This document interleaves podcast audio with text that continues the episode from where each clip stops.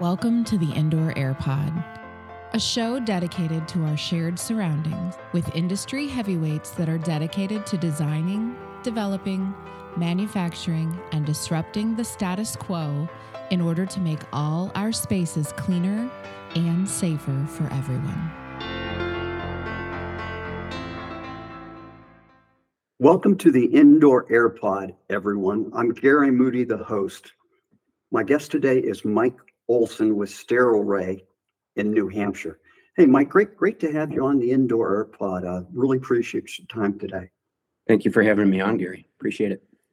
Before we start talking about your role with Sterileray and what Sterileray does, why don't you share a little bit of your career path? Uh, Well, I uh, I actually am from Ann Arbor, Michigan. I I I grew up there, and I went to school at the University of Michigan. And at the time I was in school, I uh, I worked in my father's laboratory.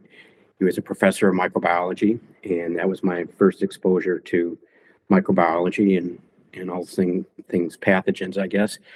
And I wondered at the time when I was that young, what the heck am I doing working in, in this field? Because I really did not enjoy it. And uh, it's funny how life comes full circle sometimes. And so I ended up uh, many decades later back in the field and applying the microbiology and, and, and some of the things that I learned back then um, to my current job, actually. Um, but when I graduated, I ended up moving out to New Hampshire to begin work in the healthcare information technology uh, field. I spent about 18 years in that field working for companies such as Siemens and Perot Systems. And at the end of that tenure, um, 9/11 happened. I happened to be uh, working in New York City. My office was in World Trade Center 2, and I uh, was fortunate not to be there that day. Um, but it was a wake-up call for me to really take a look at things. And I was spending a lot of time on the road, and I thought, you know, I think I want to do something that I want to do as opposed to being away from my family all the time. So I ended up getting into the golf industry, and I I ran and started two separate golf technology companies, and that lasted about 12 years. Really had a nice run. It was a lot of fun. Didn't make a whole lot of money, but really had a good time in the golf industry. And then I was asked um, uh, by my current partners here at Sterileray to come and write a business plan for them. They had developed this wonderful technology using far UV, and they had asked me to write a business plan uh, that would allow them to bring it to market. And this is back in the early 2000s. And so I wrote a business plan. I was uh, enamored with the technology, having come from healthcare, and realizing the potential for you know mitigating or helping with infection control in the healthcare environment, and thought for sure this is a no-brainer that would take off. That hospitals would be incented to uh, basically reduce hospital-acquired infections and all sorts of things. And lo and behold, because of the reimbursement system in the United States, and in terms of how uh, hospitals were re- being reimbursed for readmissions uh, infection control really wasn't that important. And there were financial disincentives actually uh, for hospitals not to pay a lot of attention to it. And uh, so we couldn't raise the money at the time, but I stayed close uh, with Ed and John. And, um, the, and as the pandemic kind of presented itself in January of 2020, uh, they asked me to come back and kind of finish the job in terms of getting this technology out to the market. And in the mean, meantime, they had done a nice job applying the technology in many different ways in agriculture, in indoor commercial spaces, uh, winemaking, all sorts of different applications. Um, but we thought for sure that the federal government was going to come and take our company over, much like a Manhattan Project, because we we felt that this was a technology that could actually protect people and keep people safe. Well, the federal government elected to go in a different direction. Uh, they were not paying a whole lot of attention to indoor air quality, but they were paying a lot of attention to vaccines and other pharmaceutical interventions. So um, we uh, we had tremendous growth early on. In fact, uh, our website went from about two or three inquiries per month to 10,000 inquiries in the first 90 days of the pandemic because pe- people were researching different technologies that could avail itself to uh, getting rid of the coronavirus. And keep in mind, at the time, everyone thought uh, coronavirus was transmitted via surface transmission. There, there was no acknowledgement that, it, in fact, it was airborne. So you, And- you, you actually got involved with Sterileray right when there was an enormous amount of confusion in the early days of COVID. That's correct. Yeah, And none of, yeah, and you and I, we both know that, uh, uh, you know, there's continues to be confusion. And it's really interesting that you would share that. Now regarding Sterileray, you're, it's exclusively UV tech Yes, so we, uh, what we do at our core business is we manufacture a certain type of lamp called an excimer lamp. And the excimer lamp is special and it's unique in that it's the only type of lamp that can produce wavelengths of light in a certain range. And that's known as far UV. And that typically is a range of 180 nanometers to about 240 nanometers within the UVC spectrum. So if you look at the spectrum of light, far UV tends to be on the lower end of UVC, whereas traditional UVC lamps, uh, which have been used for years in different applications, uh, fall higher in the spectrum, and they're really known as traditional or germicidal UV. But far UV is a, um, a late bloomer, if you will, in terms of its notoriety, even though we've been making these lamps since 2005. Uh, again, people weren't concerned with indoor air quality, and so they were not applying the technology as it could be applied. You bet. Regarding your target markets, the, the obvious markets are, are healthcare, hospitals, nursing homes. What about schools and, and the workplace? Uh, there, it seems like there's a lot of potential long-term target markets other than healthcare, which is a big one. But you and I both know hotels, for example. I mean, uh, they're not hotels aren't really known to have really good IAQ. No, I, I would say that we've identified 30 different use cases for our technology, and all the use cases that relate to indoor air quality are lumped into a single category. So there's a ton of application of this technology for anything that needs to be disinfected, whether it be, like I said, a wine cask or agriculture or anything that needs to be disinfected is a candidate because our technology deactivates pathogens, plain and simple, whether they be viruses, bacteria, prions, mold, fungus. Uh, we get rid of it with this technology. So at the core of what we do is we make these lamps and then we put these lamps in different housings for different applications. Now, Okay. obviously with COVID, everyone was concerned about indoor air and, and once it became known that it was aerosolized, even more so. So we have a number of different housings uh, that each have a lamp in them, but they can be used and applied in different ways. So they can be applied for surface disinfection, air Okay. disinfection, HVAC uh, disinfection, and coil cleaning. Um, and again, if you were to go to our website, sterileray.com, you would see these different um, applications and the housings that they represent. Okay. How, uh, do you work uh, with HVAC contractors, with engineers, uh, architects, or do you sell direct to end users? How, how do you go to market? Yeah, that's a great question. So we, our distribution channels vary. Uh, we do work with contractors. Uh, they generally are what we would call resellers. Uh, we do direct to consumer as well, which is becoming increasingly important as uh, there's been less attention paid to cor- uh, the coronavirus. Consumers are waking up and saying, I have to take care of this myself. So we're doing a lot more D2C right now. Um, we do have uh, distributors in place. We have two licensees of our technology where we simply license um, the access to our patents, but also the trade secrets associated with making our lamps. Um, so yes, we do have a very uh, distribution channel and, and kind of go-to-market strategy. Sometimes it gets a little confusing, but um, we haven't really run into a situation yet where they're tripping on each other. Uh, so it's, it's, it, we've been fortunate in that regard. Okay. What do you think, uh, if somebody were to ask you, where do you think the IAQ industry will be as a whole in five years from now, Mike? Well, it certainly needs to be more regulated. Uh, you know, we had the uh, EPA come into existence under Nixon, and we had the Clean Air Act, and we had the you know, Clean Water Act, and we never had an Indoor Air Quality Act. Uh, so something along those lines has to be led by the federal government. There's no question about it. And then, um, as as that becomes more apparent in terms of what those regulations look like, you're going to find states and municipalities, uh, local districts taking on their own zoning and building codes. So I think you'll see an evolution of um, you know, the, the range of building codes come into existence. There'll be standards as there are now for, you know, electric and HVAC and so forth. Um, but it's it's going to become very apparent, and especially to commercial uh, real estate firms that are going to be left really holding the bag without any tenants. Uh, they have to do they have to do something. Yeah, it's really sad. Um, if my memory serves me correctly, there's over three hundred thousand businesses in America Mhm. that lease commercial space. And I, I think it's roughly forty percent of that, that figure is office space. And the, the industry's been hit really, really hard. Is that going to be a potential market for you, you think? Oh, it already is, frankly. But um, what's happened is, as media has paid less attention to COVID and the problems that are associated with it. And COVID is, is going strong as ever right now. And then combine that with RSV and the influenza, it's, it's really problematic. Um, but the media is not giving it the attention it deserves.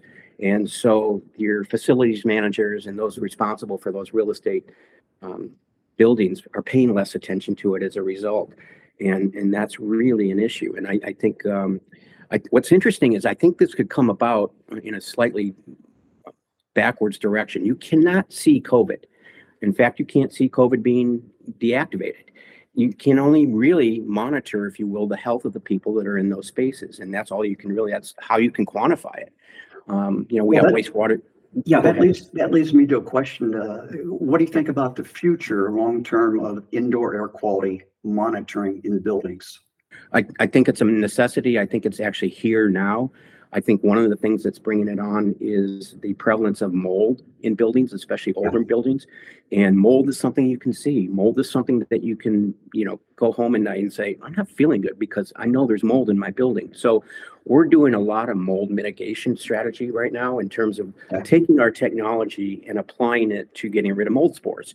Um, and then obviously, you know, mold has to be treated in other ways as well. But you've got all these old buildings that are just, and especially in the southeast and you know the more humid areas of the country, it's a real problem. And uh, and I think we'll get to the regulations and the zoning associated with what's required for infectious diseases, uh, perhaps through mold mitigation. You bet. You, you had touched on a point uh, shortly ago. Um, you know, based on my knowledge, there's an unprecedented amount of environmental news that's reported in the mainstream news. Yep. Uh, it's not just in the U.S. It's it's worldwide, but it's all about the outdoor environment. You know, climate change, uh, decarbonization, solar, wind, all that good stuff. And based on my observation, uh, IAQ news essentially does not exist Agreed. in the mainstream media, but there's an enormous amount of uh, information, but people have to know how to search, which I do. Did you by, did you by chance, uh, two weeks ago, approximately, I think it was October 29th, did you see CBS 60 Minutes? I did. segment? Okay, what, did, yeah. what are your thoughts on indoor air quality?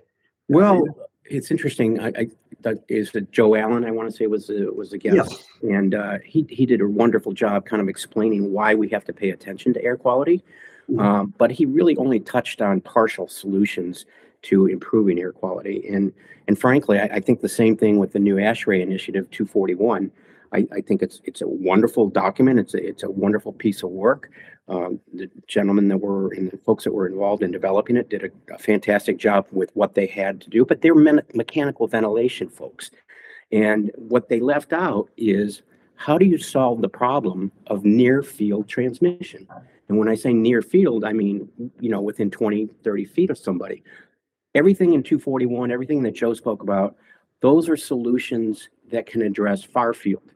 But none of that touched on near field, which is a real problem. And the reason it's a problem is that if you have a classroom and you have a sick kid walk into that classroom and all he has to do is breathe, let alone cough or sneeze, if he's breathing, anybody within 12, 15 feet of him is susceptible to getting sick. You, uh, you And bet. You, You don't, bet. have you don't have the luxury of an air exchange to prevent that from happening. You need a technology that actually operates and deactivates at the speed of light. And that's where UV comes in. Because our technology is the only technology that can deactivate pathogens safely and effectively, literally at the speed of light, with people present. Every other technology, every other technology requires an air exchange. We do not. Okay. What, what are your thoughts about induct air purifiers? Uh, there's a lot of them out there, and as we both know, wherever there's a central HVAC system, in theory, Yeah. it's a candidate to have a, a local contractor install an induct air purifier. Are they in, indirectly competitors of yours? N- Not actually. Um, they, we actually produce several different types of induct lamps uh, Okay. for the purpose of deactivating pathogens in the airflow. Uh, But again, the problem is it's dependent upon an air exchange. So if you're exchanging the air, even at a really nice rate of say three or four exchanges per hour, um, and somebody's sick in that room and they're coughing or sneezing or singing or whatever, the church, they're not going to be protected. Those induct, induct systems do not protect people. Sure, over time, they can get rid of bacteria, they can get rid of even the viruses, but, um, but that doesn't solve the problem of a sick person in a room. that's I, I appreciate, yeah, I, I appreciate this. Uh, I, I think it's fair to say, if, I, I would think, I would believe that you would agree that there's a lot more known now about IAQ Yeah. than there was back in, say, the early two thousands or nineteen nineties. Um, No doubt.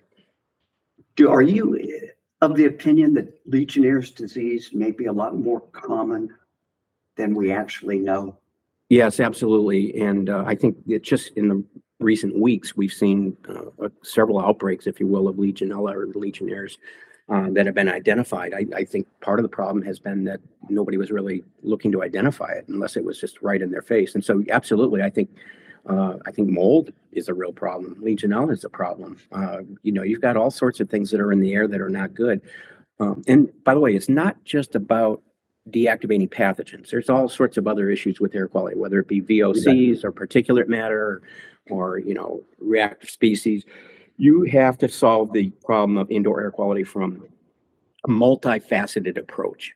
Lots of different technologies. There's no one technology that in and of itself is going to solve the problem of indoor air quality. You You know, we happen to think that we, we happen to think we do a really good job as it relates to pathogens, but we're not doing anything with particulate matter. Um, you know, we're not doing anything with VOCs. So, uh, you have to combine these technologies into an overall solution. And that's where I felt, um, that two forty-one missed the mark, is they could have incorporated UV as a near-field pathogen mitigation strategy. But hopefully maybe the next version they'll, they'll reference it at least.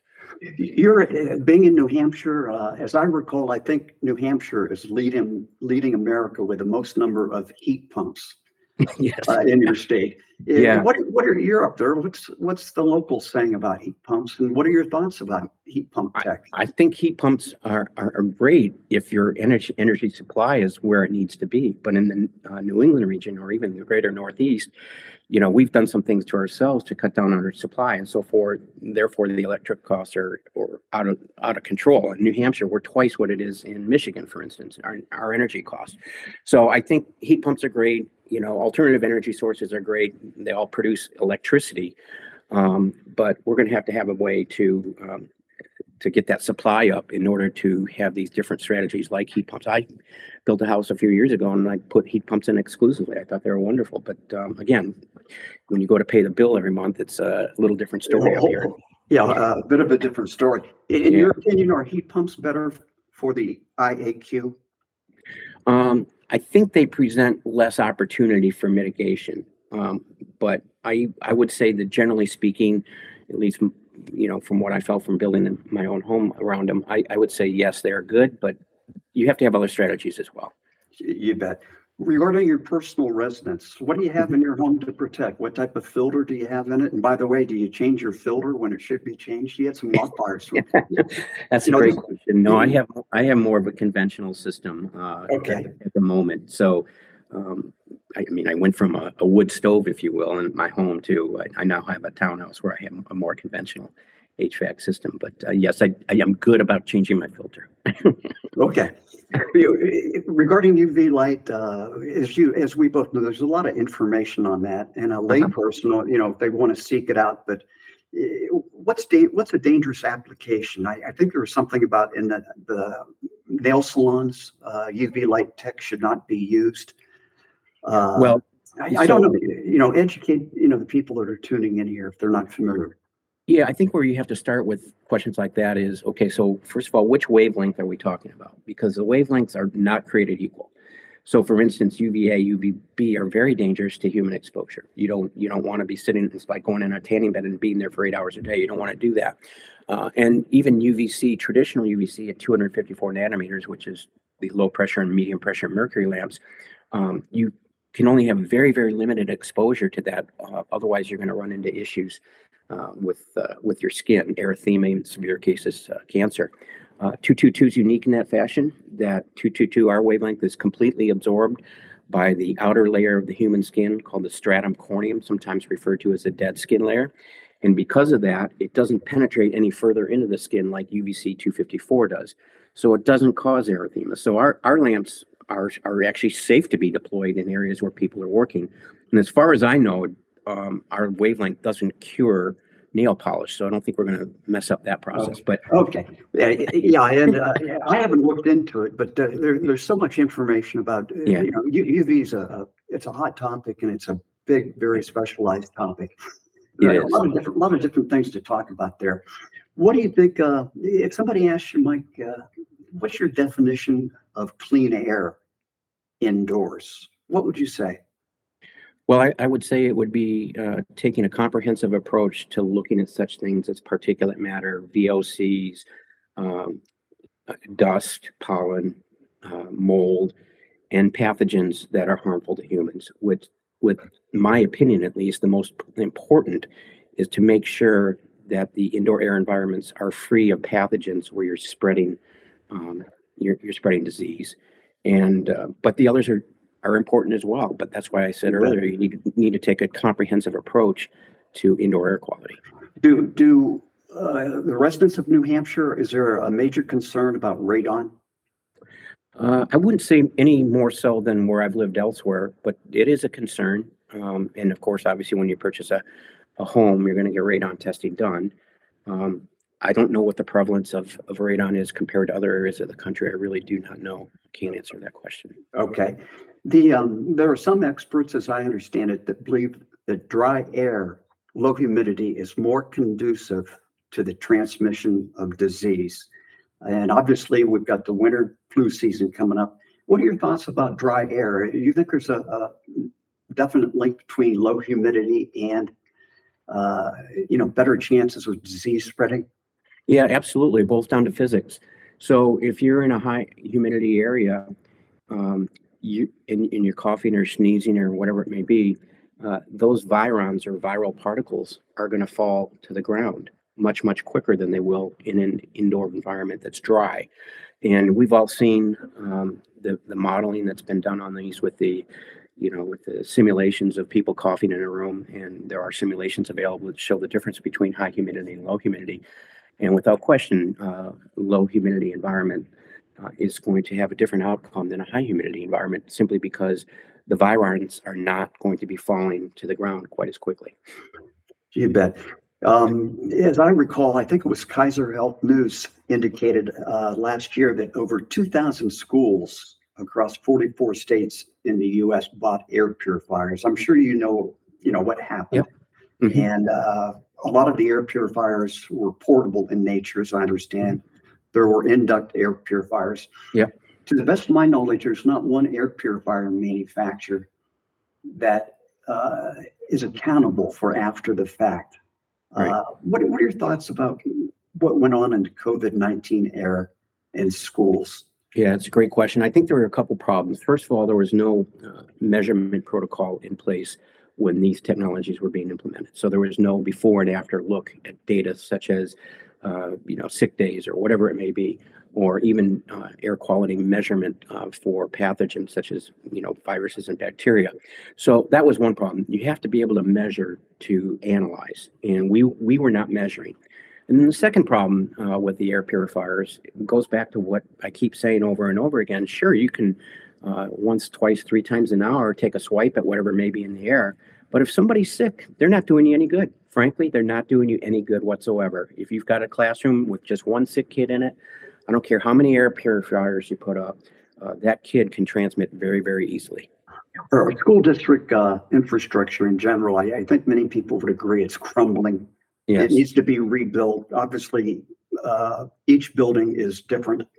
What do you think about the long-term potential of indoor air quality assessments for buildings, maybe starting with schools and government buildings?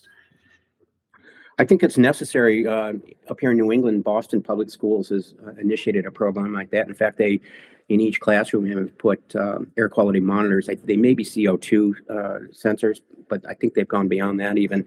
And so I think that is the future. I think you have to begin. You have to be able to measure to improve, and uh, and measurement is a good first step in terms of assessing kind of where you are and where you're going. You bet. Do you think uh, there'll be a future somewhere down the road where local outdoor air quality monitoring will work in tandem with indoor air quality monitoring?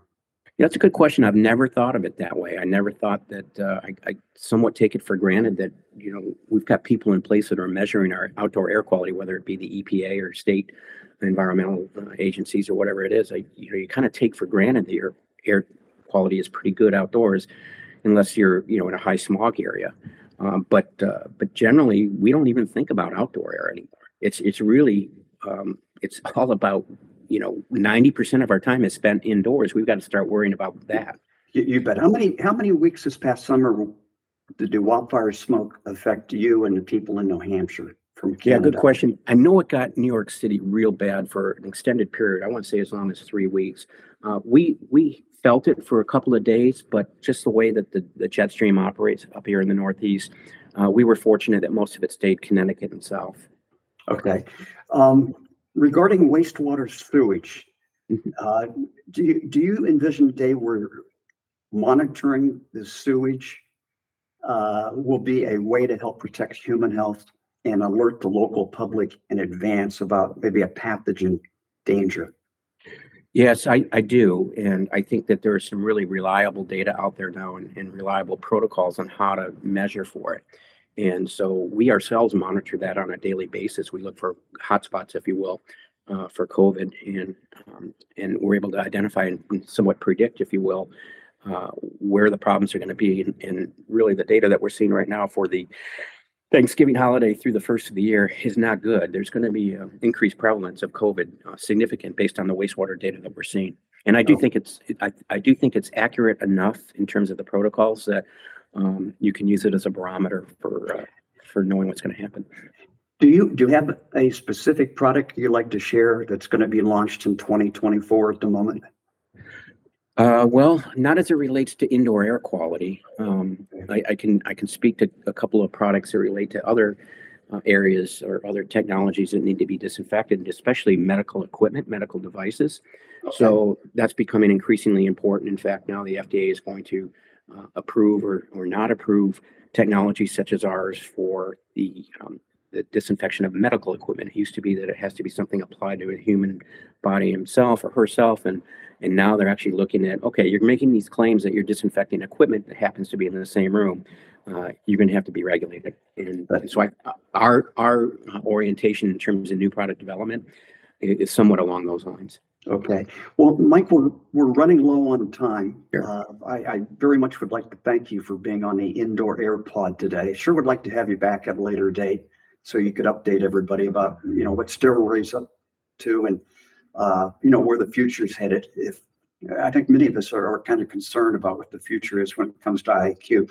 Where can people find you that are listening on social media? So we're on LinkedIn. Sterileray is on LinkedIn. Sterileray is on Facebook. Sterileray is on Twitter, TikTok, and um, most importantly, uh, our website is sterileray.com. Do, do you, regarding social media, I might ask, do you think it has a big, much more of a big future marketing IAQ related services and products? I do. I, I'll, I'll say especially on LinkedIn. Uh, and the reason for that is that you have the influencers uh, over indoor air quality that all participate, or most of them participate on LinkedIn in our network in the way that you and I are networked. And I think that that's a great avenue for sharing information and keep uh, keeping people up to date. You bet. Mike, thank you much. We appreciate it. Thanks, Gary. Enjoyed it very much. Thank you. Thank you for listening to the Indoor Air Pod, produced by Gaslight STL, your podcast partner. Be sure to give our show a follow to keep up with upcoming guests and topics. And please reach out with any questions or guest suggestions.